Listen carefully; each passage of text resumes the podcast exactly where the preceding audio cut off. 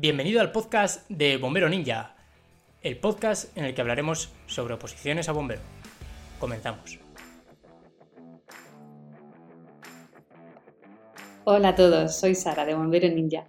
El podcast de hoy es un directo que hicimos en Instagram con Gloria Armida, de Optometría San Francisco, y nos ha parecido buena idea tenerlo en este formato, así que aquí te dejo con el directo.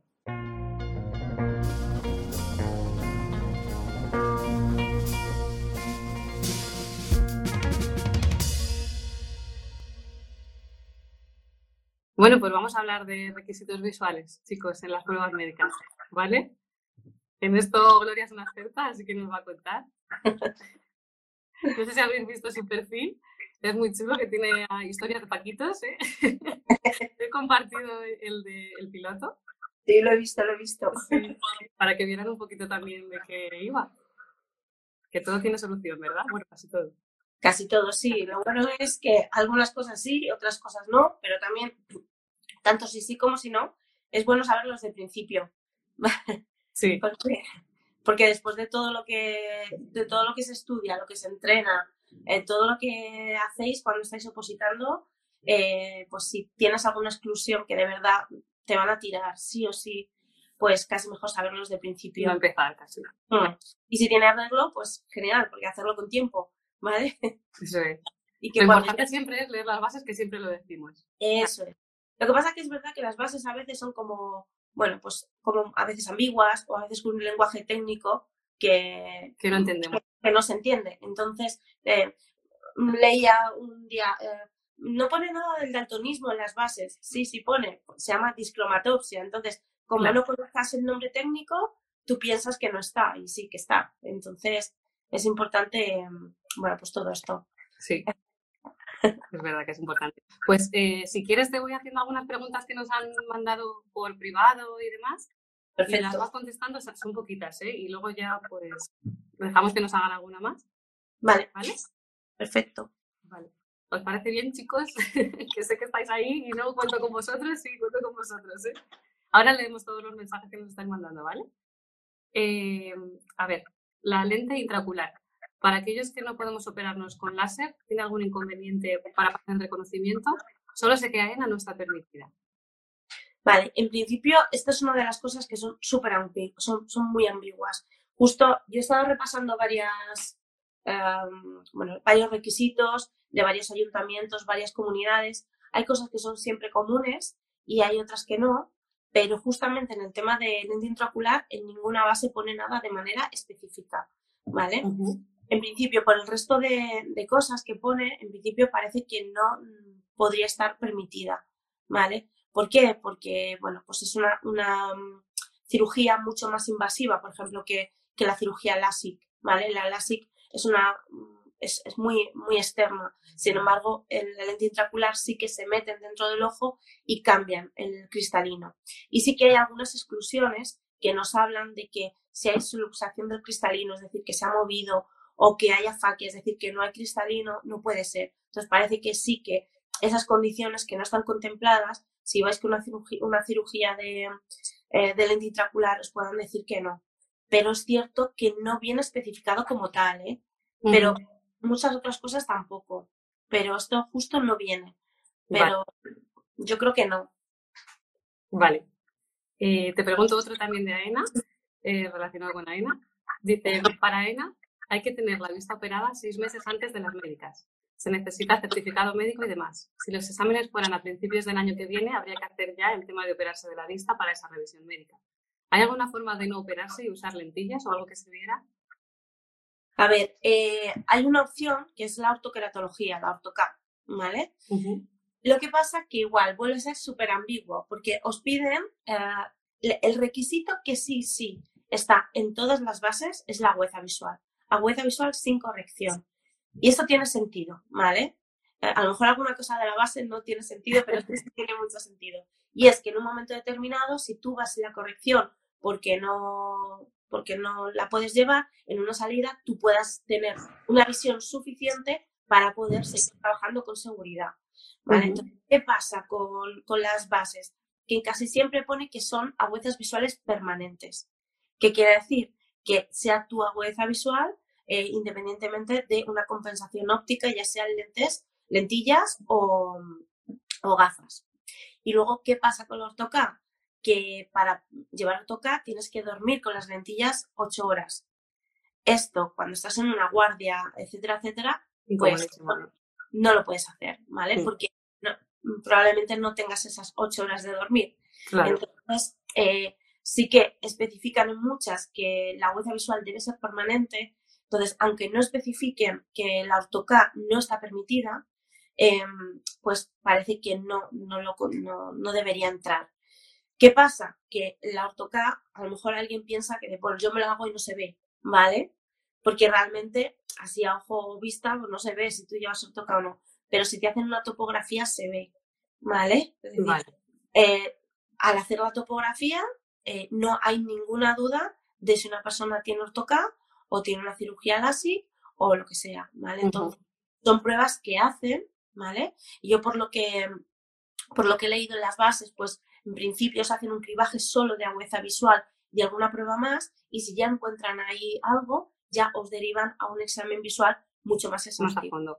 Sí, eso es. Pero la topografía, si os la hacen, es que se ve, ¿vale? Entonces ahí no podéis no tenéis margen. yo os recomiendo que vayáis con seguridad. Si os podéis operar, como esto sí que está admitido, pues operaros eh, en el tiempo justo, ¿vale? Ni antes. ¿Cuánto tiempo tienen que tener? Eh, o sea, ¿cuánto tiempo tienen que tener para operarse? ¿Sabes? ¿Cuánto tiene que pasar? los seis meses tienen que estar, pero ¿cuánto dura la operación, la recuperación y demás? Pues mira, la, cirugía eh, suele durar, la cirugía es ambulatoria, es decir, tú vas, te opera y te, al rato te vas a tu casa. Te echas una siesta y, ese día ya, estás bien. Hombre, la recuperación visual puede ser en el día o en los dos siguientes días. Muy bien. A ver, tampoco nos debemos olvidar que es una cirugía. Es decir, aunque sea una cirugía menor y aunque sea una cirugía que se hace con mucha, mucha seguridad, pues no deja de ser una cirugía que puede tener sus complicaciones, ¿vale? Sí que es verdad que las complicaciones que puede tener la cirugía suceden en los primeros, en los primeros días por infección, etcétera, etcétera. Pero si cumplís con los protocolos que os marca el oftalmólogo, pues no debería eh, dar tener ningún problema. Pero sí que es verdad que es como todo, una cirugía. Hay cosas que pasan y pueden pasar. Entonces, aquí yo creo que tienes que jugar con los tiempos en AENA sí que son seis meses, pero creo que en, las otras no te ponen un plazo, ¿vale? Entonces, los que si os operáis, seguramente os operáis porque sois miopes. Y la miopía en la oposición es una de las cosas que os puede aumentar, ¿vale? Entonces, si os operáis muy temprano, lo que puede pasar es que os operáis y luego, debido a las horas de estudio que estáis haciendo, pues la miopía sube, ¿vale? Entonces, ahí por eso digo equilibrar justo el momento. Yo me operaría ya cuando, o bien, cuando ya he, ha pasado, he pasado las pruebas, em, el, examen teórico, ¿vale? Porque ya sé que voy a pasar a la siguiente fase. Em, y entonces ya hay luego con seguridad, porque tenéis tiempo, como os digo, es una cirugía ambulatoria. Lo que sí que os recomiendo es que vayáis a un sitio donde os ofrezcan pues eso, garantías de que, de que os van a informar bien.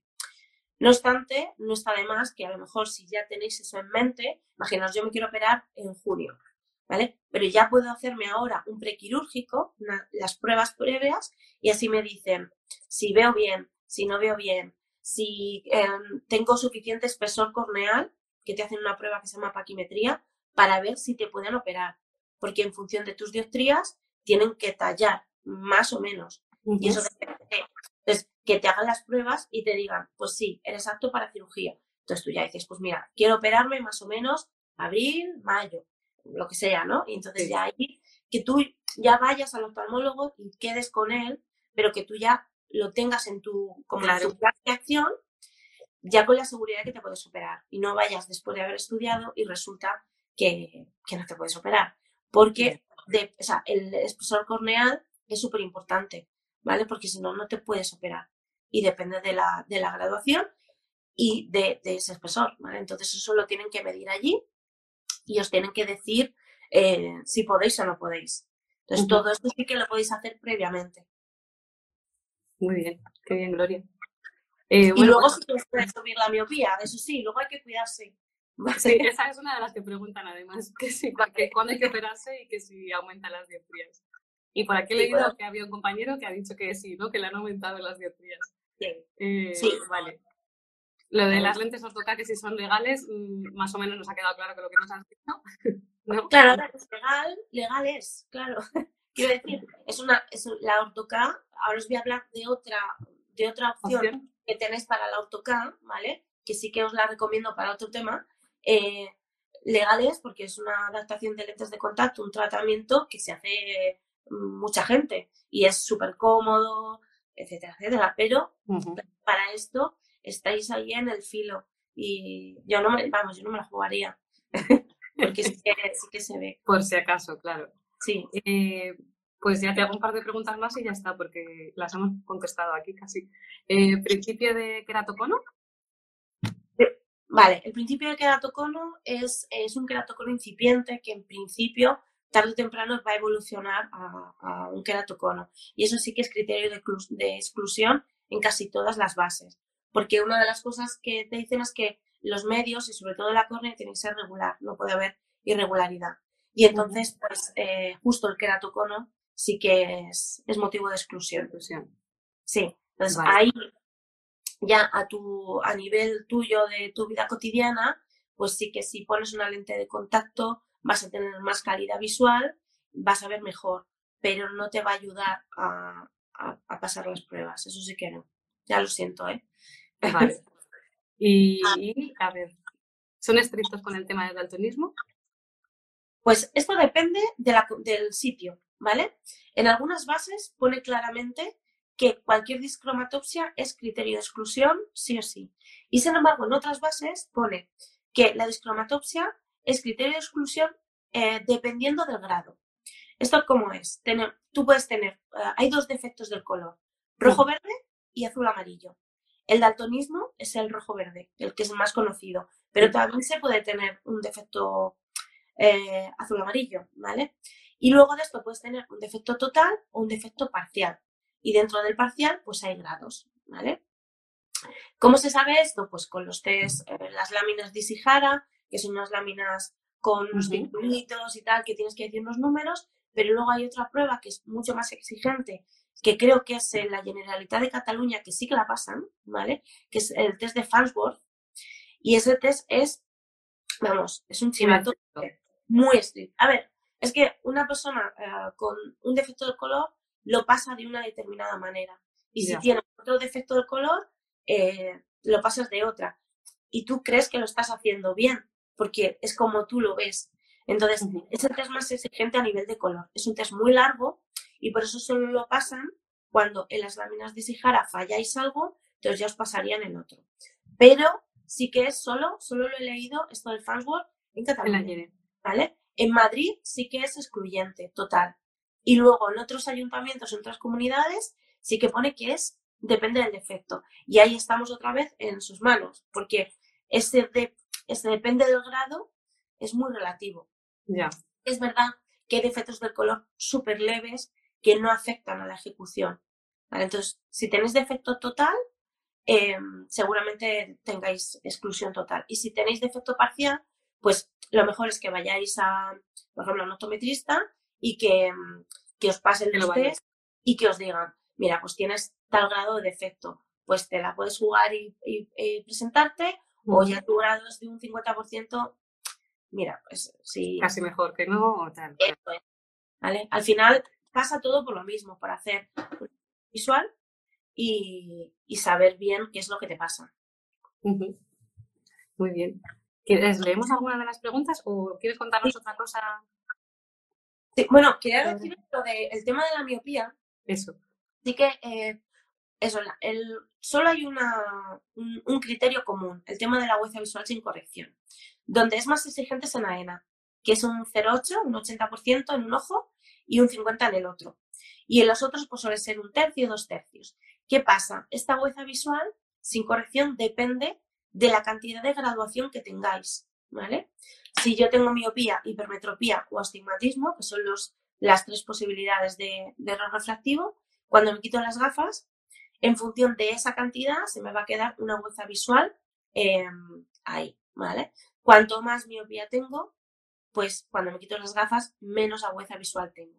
Por tanto, que ya sois miopes, tenéis que tener cuidado que no suba la miopía, porque puede ser que al inicio de la prueba, em, de que empecéis a estudiar, sí que entráis por parámetros, pero luego de repente os sube, con que os suba una dioptría, y os baja un montón la agudeza visual. Y entonces ahí podéis salir que a lo mejor luego os podéis operar, pero casi es mejor eh, hacer control de miopía. Asegurar.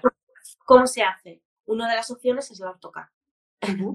es decir, son unas lentes que se usan también para controlar la miopía. Entonces, aunque luego no las uséis cuando ya vaya, vayáis a pasar las pruebas y tal, durante todo el proceso sí que es un tratamiento interesante para vosotros.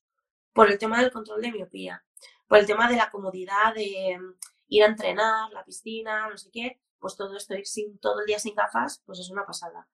Y, pero vamos, sobre todo por el tema del control de la miopía. Entonces, si durante la posición estáis ahí con ese control de miopía, pues eh, con la ortoca también hay otra opción que son ejercicios visuales, ¿vale? Hacer ejercicios para que, pues para que no te suba. Y luego también prescripciones para cerca. O sea, hay un tipo de gafas que se pueden poner para cerca, para cuando estás estudiando, para controlar el sistema de enfoque y que, eh, la tendencia a la subida de la miopía sea, sea, mínima. Eso. Entonces, esas cosillas, pues eso son, son interesantes, sobre todo porque estáis en un proceso, pues, por muy corto que sea, es largo. Cuanto más os cuidéis en esa parte, mejor. Muy bien. Pues vamos a leer alguna de las preguntas que nos han hecho. Sí. A ver.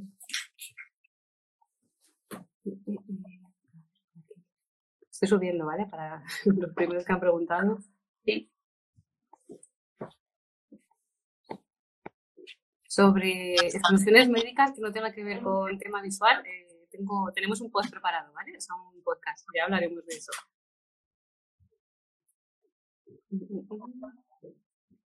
Con midriasis en un ojo. Vale. ¿Midriasis patológica? Eh, a ver, Sebas, dinos. ¿Midriasis patológica? es decir, ¿siempre tienes esa midriasis? ¿O es porque normalmente midriasis... En un ojo no sale nada. En la, a ver, en un ojo no sale nada, en las bases es exclusión. A ver.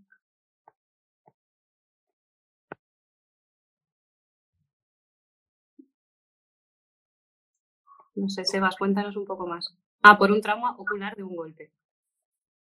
Vale, eh, si es un trauma ocular, probablemente esa midriasis esté, eh, venga porque tengas alguna alteración de la inervación. Entonces, eso sí que suele ser eh, excluyente, ¿vale? Porque ya sí que tienes una patología, ¿vale? Y si la pupila no cierra, pues probablemente no pases los test de deslumbramiento, que eso sí que también en todos los, en todas las bases están, ¿vale? Os van a hacer pruebas de de resistencia al deslumbramiento y con la midriasis, eh, claro, entra demasiada luz. Entonces, y sobre todo si hay detrás una patología, pues probablemente sea un criterio total de exclusión. Vale. Eh, por aquí, por aquí. ¿Con qué test mide la agudeza visual? Vale, depende de, en algunas bases sí está especificado, ¿vale? Por ejemplo, en Madrid es con el test de Snellen, que el test de Snellen es el test de letras, el típico de, letras, una E grande y luego más pequeñas, ¿vale? Em, esos test, dependiendo de lo, sofisticado que sea el sitio donde paséis las pruebas, pues es una carta que vosotros ya la tenéis ahí plantada, o si es un poco más moderno, pues son letras que van saliendo de manera aleatoria, es decir, que vosotros no tenéis la oportunidad de ver toda la carta en ningún momento, ¿vale? Entonces, pero generalmente se pasa con, letras. En otras bases no viene especificado. Entonces, lo normal es que sea con letras o con la E direccional, ¿vale? Con A no ser que especificaran Sí, pero es muy raro que, en adultos pasen otro test que no sea de, letras, porque es el test más estandarizado.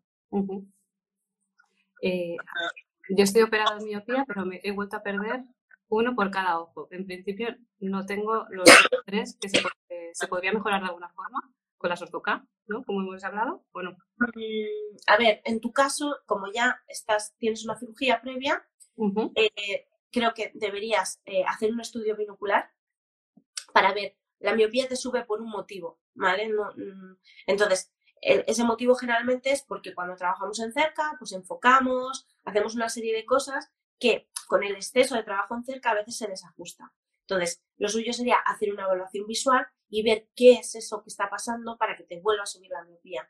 Y buscar unas gafas para cerca para intentar controlar esa miopía o hacer ejercicios. Porque en tu caso, eh, poner ortoca sobre la, la operación, la operación, pues no suele ser lo más indicado.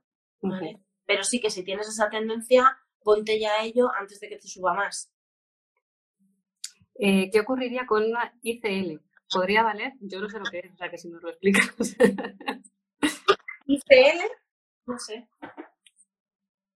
No sé qué es ICL. Pues contadnos qué es, porque lo han preguntado más veces, ¿eh? ¿Sí? Sí. A ver si lo ponía abajo del todo ahora. Bueno, voy buscando otra. Vale. Seguro que no podemos contestar todas, porque son muchísimas, pero bueno. Eh...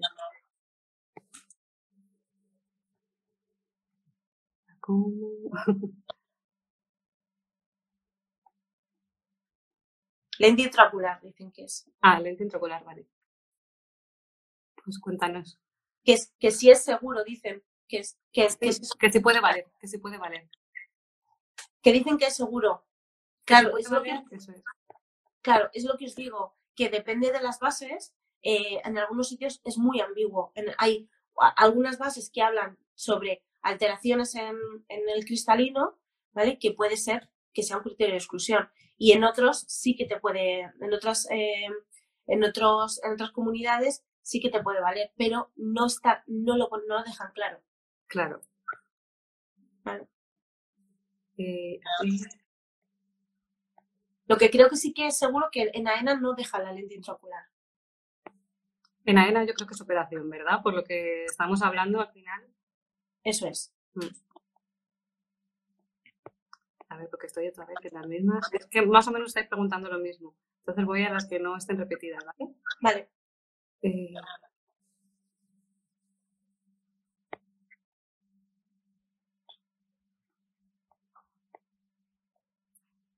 dicen que nos han escrito una pregunta por privado, pues voy a verla. y ahora lo vemos, ¿vale? Pues si puedes ponérnosla aquí. ¿La has puesto en donde las preguntas? ¿Puede ser? Oscar. ¿Operado de astigmatismo? ¿Algún problema? No. No. con LASIK. Dime. Sí, pongo que operado con LASIK de astigmatismo, nada, no hay problema. El criterio es que tú tengas un 0.8 eh, en, el test de Snellen cuando te pasa la huella visual. Entonces ahí, si te han operado de, astigmatismo y te han dejado a cero o te han dejado un pequeño astigmatismo, pero que cumples con ese criterio, da igual, porque en casi ningún, ninguna base, creo que en alguna de Andalucía, sí que ponía una limitación de graduación, pero es como muy puntual, ¿vale? En, ninguna eh, pone que, os limitan por tener más dioptrías o menos. ¿Hay alguna relación entre agudeza visual y dioptrías? Sí, ¿vale?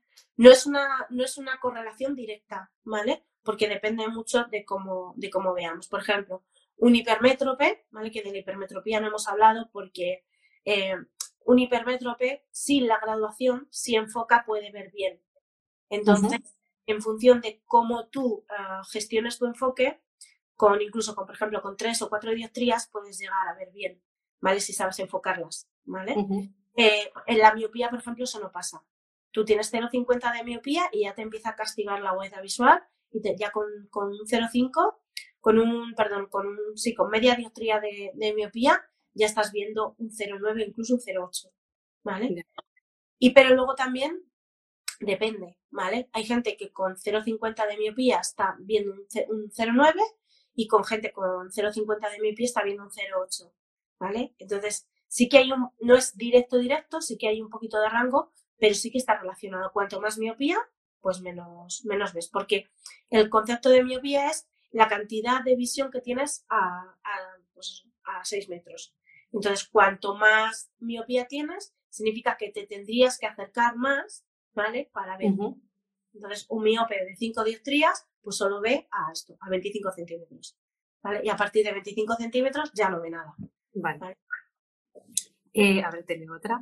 ¿Hay alguna solución para discromatopsia leve? No.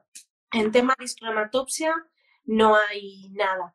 Hay algunas, podéis encontrar por, por la red eh, información sobre lentillas, que tal, pero esto ya se ha demostrado que no, que no funciona. ¿vale? Y además las lentillas son muy cantosas, es decir, son de color, entonces no tampoco pasaría. Vale. Vale. Eh, a ver, a ver si más por aquí. ¿Hasta qué línea habría que ver en el test de Snellen para estar apto? La de 08. 08. Sí. El test está grado 01, 02, 03, así. es una hueza visual decimal. Y en la que pone 08, esa es la, la línea. Bueno, esa es en la ENA, ¿eh? Esa es en la ENA. 08. En, en las bases, las otras será lo que te especifiquen las bases, ¿no? Sí, es que suelen ser un tercio y, o dos tercios, ¿vale? Siempre hay ah, una hueza visual, te permiten que un ojo vea mejor que el otro, entonces te ponen como un límite de el ojo peor como máximo esto y el ojo mejor como mínimo esto. Entonces ahí está. Voy a leer eh, las preguntas que nos han dejado aquí. ¿Hay algún problema con el público? Bueno, ya la hemos contestado. Y creo que había otra. Vale, no, pues ya no hay más. Había leído yo una de eh, que preguntaban por la desviación, por las forias y por las propias. Vale. Pues mira, eso... justo estaba ahí, creo. Entonces, eso justo en casi ninguna de las bases aparece, salvo en la de Madrid. ¿Vale? En Madrid sí especifican que no puedes tener visión monocular, que las forias, eh, las puedes, puedes tener foria, que es, la foria es una desviación latente, es decir, que tú no ves. Y una atropia es un estrabismo, es una desviación que sí ves. Que el ojo está metido hacia afuera o hacia adentro. Entonces, el estrabismo no está, es, criterio de exclusión, ¿vale? Porque el estrabismo implica visión monocular y es una de las cosas que pone claramente, que se descarta la visión monocular. Y la foria pone que se permitirán forias pequeñas siempre que tengan rangos para compensarse. Entonces, esto es algo que si vosotros no sabéis, si tenéis, sobre todo los de Madrid, ¿vale? Si tenéis foria uh, o tropia, tenéis que hacer una evaluación visual. Porque esto sí que con ejercicios, eh, con un optometrista yendo a consulta, se soluciona. Y es súper fácil solucionarlo. Y Cuéntanos un poco, si quieres, eso, ejercicios y demás, que, o sea, que, que, que tienen solución. Sí, por, ejemplo, esto de, de, la desviación, pues se hace trabajo de lo que se llama divergencias, es decir, de convergencia y de divergencia, pues con vectogramas, con ciertos aparatos, y eso hace que tú tengas rango de compensar ¿vale? El, la foria que tengas. Entonces ya pasas, ¿vale? Porque aunque la foria, eh, a ver, un objetivo es reducir esa foria, pero aun, si no se puede reducir, con que tengas un mecanismo compensatorio, ya les vale. Y eso es eso, con ejercicios trabajando un poquito en casa, 15 minutos, más yendo a la consulta una vez en semana, una cosa así, durante poco tiempo, se soluciona. Y es que es, se soluciona en el 100% de los casos. Y los estrabismos igual. Lo que pasa es que es mucho más complejo. Para un estrabismo se necesita más tiempo. Entonces, si alguien necesita... Ser, no sería, vamos. Claro, tienen que ponerse a trabajar, ¿eh? Eso sí que quiere más trabajo. Ya sabéis, si queréis poneros a trabajar, aquí está Gloria. Podéis ir a visitarla, escribirla por correo. Ahora si queréis eh, os dejamos, eh, bueno, lo podemos dejar aquí, correo si quieres. Si quieres escribírselo o si quieres mandarte alguna duda, ¿vale? Y, la página web la podéis ver en su, en su perfil. Y nada, pues que os puede echar una mano. Lo importante es eso también. Cualquier pregunta que os surja a posteriori. Y que a lo mejor no hayamos podido responder, a lo mejor. Eso es. ¿Tenéis alguna pregunta más o más personal? No sé, que queréis contar directamente. Sí, a lo mejor alguien, un caso más concreto. No lo quieren decir en público, claro. Mm. Sí, porque algunos nos habremos dejado, ¿eh? Ahí está. Y si no, pues en la página web igual podéis contactar fácilmente. Genial. Pues en noviembre tendremos una masterclass, ¿verdad? Sí, sí, porque ahí, pues en esa masterclass sí que os explicaré más eh, test, por ejemplo, que os pueden pasar para que los conozcáis. Eh, por ejemplo, esta persona que ha preguntado eh, cómo son los test. Pues es que si tú vas con la idea de cómo es el test, vas mucho más tranquilo. Eh, algunos truquillos para los psicotécnicos, por ejemplo, para mejorar. Bueno, pues se pueden hacer muchas cosas, ¿vale? Para los que tengáis una visión, genial, porque os desentendéis. La verdad es que los, las, los criterios en la posición de bombero mm, de exclusión a nivel visual no son muy exigentes, como a lo mejor en otras oposiciones. Pero claro, si estás dentro de las cuatro cosas que no te dejan, pues es un rollo. Y pues eso, sobre todo, que sepáis lo que se puede mejorar y lo que no. Y, si, si estáis en lo que se puede, que os pongáis a ello. Adelante. sí, es cuestión de, constancia y de trabajo y de eso sabéis un montón. es verdad, mejor que vosotros, vamos. si quieres leemos un par y ya lo podemos dejar aquí porque, sí, vale. está bastante bien, ¿no? ¿Qué sensación tenéis, chicos? Yo creo que está bastante bien, ¿no? a ver, por aquí nos dicen para terapia visual, ir a centros especializados, nada de ir a, cadenas ópticas, sí, ¿verdad? A ver, dentro de. Yo soy optometrista y dentro de los optometristas, pues hay optometristas que se dedican a terapia visual, otros solo a lentillas, otros solo a gafas. Entonces tenéis que ir a un especialista especializado en terapia visual, porque no todos los ópticos están especializados en eso. ¿Garantías de operación? ¿Garantías de la operación? Garantías nunca en la cirugía, nunca tener garantía. ¿Qué pasa? que, eh, eh, o sea, cuando os operáis os van a hacer firmar un consentimiento informado de que os de todo, porque la realidad es que puede pasar, pero una cirugía que pasan pocas cosas. y más si, si vais con un buen oftalmólogo, con un buen cirujano que tenga experiencia, que os informe, sobre todo que os informe bien, ¿vale? Entonces, ahí igual, si necesitáis alguna recomendación, pues me podéis escribir, por y, y, yo os puedo recomendar a gente que sé que trabaja bien, que os van a atender súper bien, porque al final, pues la clave está en eso, un poco de personalización y que os informen bien y que no os metan en, un, una ratonera que luego no podáis salir. Qué falta nos hacía todo esto, Gloria, ¿eh? que nos bueno, claro todo esto. eh, problemas para personas daltónicas, Pablo, lo hemos dicho por ahí arriba, ¿no? sí, del daltonismo es un rollo, pero es verdad que no se puede solucionar. Luego lo vamos a dejar grabado, no te preocupes que lo vas a poder ver. Eh, ¿Y glaucoma? ¿Puede haber algún tipo de terapia o cirugía para pasar las pruebas médicas? A ver, depende. A ver, el glaucoma es eh, que la, la, presión intraocular es alta. Entonces, cuando es alta, eh, aprieta lo que es la retina y como es tejido nervioso, como que va matando las, las neuronas. Entonces, ¿qué ocurre con el glaucoma? Que poco a poco va destruyendo ese tejido nervioso y se va perdiendo campo visual.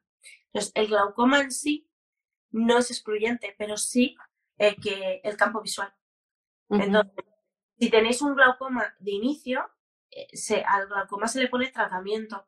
Entonces, ir al, al oftalmólogo y os pondrá tratamiento porque la idea es eh, controlarlo cuanto antes, ¿vale? Porque en el momento que hay pérdida de campo visual, como es tejido nervioso, eso, no se recupera, ¿vale? Entonces, lo que pasa que sí que es verdad que en personas jóvenes es raro que haya glaucoma. A ver, lo hay, ¿vale? No, no significa que no exista, pero bueno, al final es, es lo mismo. Y el oftalmólogo, chequeo, oye, me puede pasar esto, sobre todo si tienes antecedentes, pues que os revisen la presión intraocular, que es, es totalmente distinta a la presión sanguínea, no tiene nada que ver, o sea, puedes tener una alta y una baja, y ya está, y, y salís de dudas, ¿vale? Y muchas ópticas también os pueden hacer la toma de la presión intraocular. Genial. Si quieres ya eh, leemos la última y ya lo dejamos porque más o menos son repetidas y lo vamos a dejar grabado, lo podéis ver. Dice, ¿cuáles son los ejercicios para cuidar y que no aumente la miopía? y para mejorar la agudeza visual? Vale, pues a ver, no es un ejercicio en sí, pero es una recomendación y es cada máximo, cuando estéis estudiando, cada 20 minutos, hacer una tirada de un minuto mirando de lejos, ¿vale? Hacer ciclos. El problema es cuando estamos en cerca todo el tiempo, sobre todo si estudiáis con iPad, que ahora es súper fácil, súper cómodo, pero es pantalla retroiluminada y eso castiga un poquito más. Entonces ahí, cada poneros un, cronómetro o lo que sea y cada 20 minutos mirad de lejos. Os obligáis. Buscaros un truquillo, yo que sé, alguna aplicación o lo que sea, que os vaya pitando un reloj de cocina, lo que queráis. ¿vale? Y, y hacer cambios lejos cerca, lo más lejos posible. Y luego, si ya hay alguna alteración visual, pues ya habría que hacer ejercicios de fusión, ¿vale? De convergencia, divergencia, de disociar el enfoque de la emergencia, que es lo que hace que te suba la miopía. Pero eso ya sí que son cosas más especializadas que hay que hacer más en consulta y a partir de ahí ya se mandan para casa. Pero ya es que eso depende de. Mm, claro. Depende de cada caso. Pero lo que es mirar de lejos, eso es algo que podéis hacer y que os ilumina, ¿vale? Lo que sí que sabemos es que uno de los factores que hace subir la miopía es la luz artificial y el, que no os dé la luz natural. Entonces, todo el tiempo que podáis, luz natural. Si podéis estudiar delante de una ventana, sin luz artificial, muchísimo mejor. ¿Vale? Y hay una cosa del glaucoma que me está viniendo ahora. Sé que en algunas bases es excluyente y en otras no lo pone, pero sí que pone lo del campo visual. ¿Vale? pero en algunas bases que he leído sí que pone exclusivamente, como pone algunas enfermedades eh, oculares y entre ellas el glaucoma, pero no en todas. Pero lo del campo visual sí que es común. ¿eh? Vale, pues muchas gracias, Gloria. Ya tenéis, ¿vale? Podéis seguirla, que sube muchas cosas muy interesantes y la podéis preguntar lo que queráis. Y en noviembre hay masterclass, ¿vale? que va a ser interesante también. Bueno, pues esperamos que haya resuelto dudas. Muchas gracias a todos, chicos. Muchas gracias. Y gracias, Gloria. Nada, a vosotros. Hasta luego. Hasta luego.